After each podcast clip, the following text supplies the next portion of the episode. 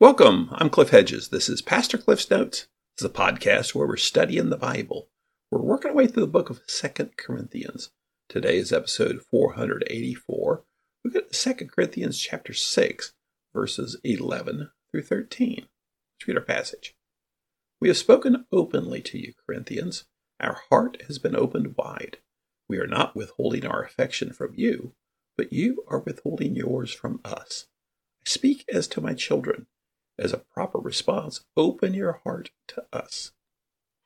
This is Second Corinthians. This is Paul's letter to the church in Corinth. He sent a few letters already, and he's made a couple of visits. And the last visit didn't go well at all. In fact, it was a lot of opposition.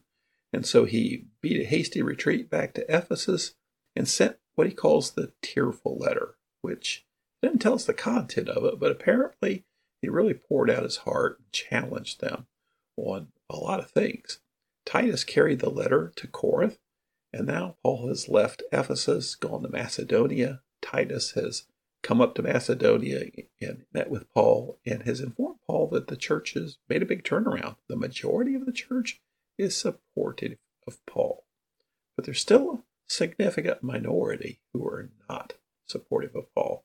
That's the purpose of Second Corinthians trying to restore that relationship with those who are still unsure about him or downright opposed to him.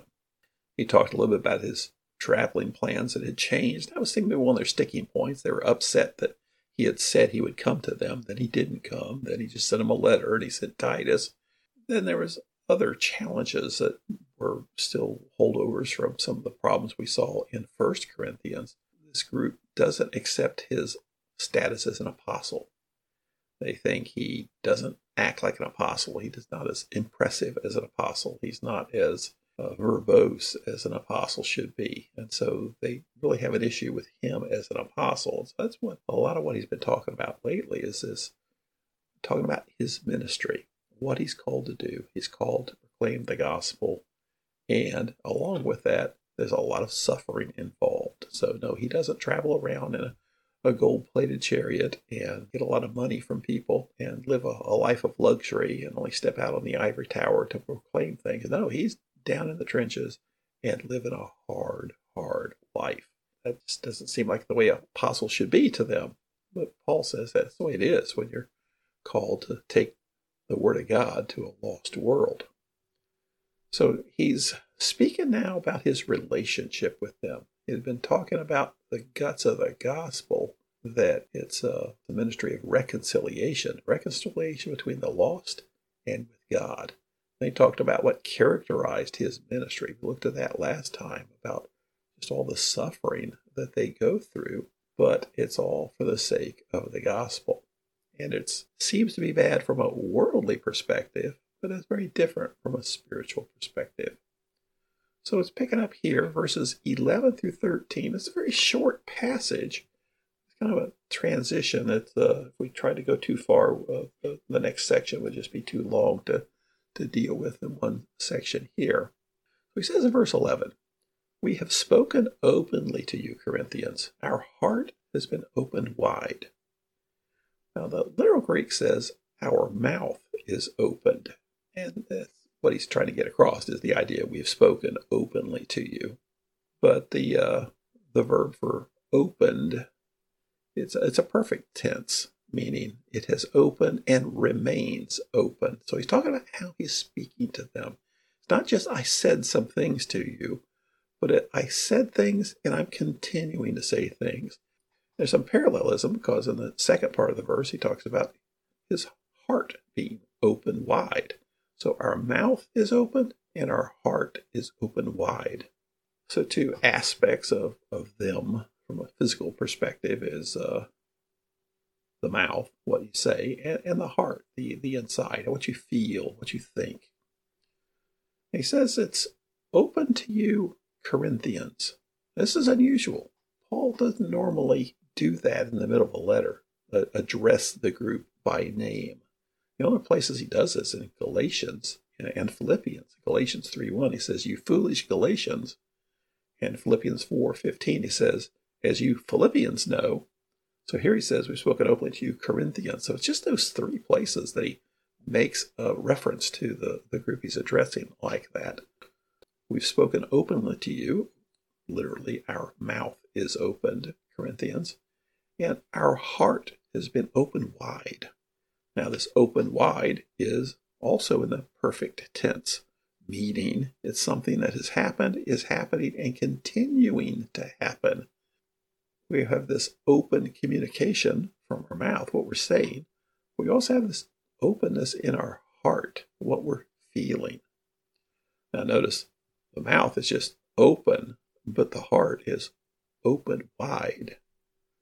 And that's really the, the big thing here is his affection for them. And what he wants is affection from them. He wants a restored relationship. Talked earlier about the whole idea of how he views Corinth. Well, he views them as a church he founded, and so they are a special part in his heart. But also, the whole reason he went to Corinth is part of his strategic placement of the gospel. He doesn't just travel around the countryside meeting a person here, meeting a person there. His goal is for the gospel to spread to the world. Therefore, he wants centers, major metropolitan crossroads to have a gospel presence. And Corinth is a major metropolitan center, a major crossroads of commerce for southern Greece. And so he, he wants a healthy church there, but he really does honestly love these people, and care about them. He founded the church. So, verse 12, he says, We're not withholding our affection from you, but you are withholding yours from us. He's trying to make the point through Second Corinthians. He really does care about them. He's challenging them. He's defending his position, but he really does care about them. So I think when Titus met up with him up in Macedonia, and said the majority of churches on board, I'm sure Paul was overjoyed. But he wasn't going to go with just a simple majority. He wants the whole church to be united and reconciled to him. So he's making the point here, you know, we're speaking openly, we're speaking plainly, and we're continuing to speak plainly to you, and our hearts are open wide to you. And we're not withholding our affection from you, but this challenge to them, you are withholding yours from us. Just an interesting note here. Uh, the word gets translated as affection. It's the uh, Greek word splanchnon, where we get the word spleen, and it really means intestines, guts. In fact, the King James Version translates this as bowels. And while it does mean your, your guts, it also can mean inner feeling, inner affections. And so it is a proper translation to call it affections here because that's what he's really talking about. Let's think about the idea when we say, I got a gut feeling or I feel it to my bone. It's that kind of language that a, a direct translation wouldn't make any sense to a, different culture. And so he's talking about inner feelings here. And it's different from the heart. The heart's kind of the seat of emotions. You love with your heart, but you have this, this gut inner feeling, you know, your spleen bleeds for something, is the, the language he's using here. So affection's a good way to translate that. We're not withholding affection, you're withholding affection. That's a big challenge for him. Now, verse 13, here is the call for him. I speak to you as my children. As a proper response, open your heart to us. So it's appropriate for him to call them his children. He founded the church. He is like a spiritual father to them. He's the one that brought the gospel to Corinth and founded the church. Now they've got some external people causing trouble, and they're still having this internal issue. And part of it is they're they're doing some things that they ought not be doing, and they don't want to be called out on it by Paul, like going to the pagan temples and participate in their pagan feasts, participated in their uh, sinful activities. He's corrected some of their misunderstandings about their own spiritualness. They're, they're not as spiritual as they think they are. They're not as wise or knowledgeable as they think they are. So he said, said some things that they really don't want to hear, and they're still harboring some ill feelings towards him and he still doesn't seem the way an apostle ought to seem to them. But what he wants is reconciliation Back in chapter 5, verse 20, he talked about they were ministers of the ministry God had assigned, the ministry of reconciliation. And what they did was they called people to be reconciled. So we're pleading with people, be reconciled. So it's a similar kind of thing he's saying here, because there they were saying, be reconciled to God. Here he's saying, be reconciled with us. Primarily me, Paul, but by extension, the others with me, Silas, Timothy, Titus. Be reconciled with us. That's his desire for a relationship with them, a healed relationship with the whole church. He could just traipse in, challenge them with his apostolic authority, demand some people be thrown out of the church because he's got the majority of people on board with him. But that's not the way he wants to do it. He wants a restored relationship. He wants them to support his apostolic ministry. He wants a relationship with them. Thanks for joining me. Join me again next time as we continue working through Second Corinthians.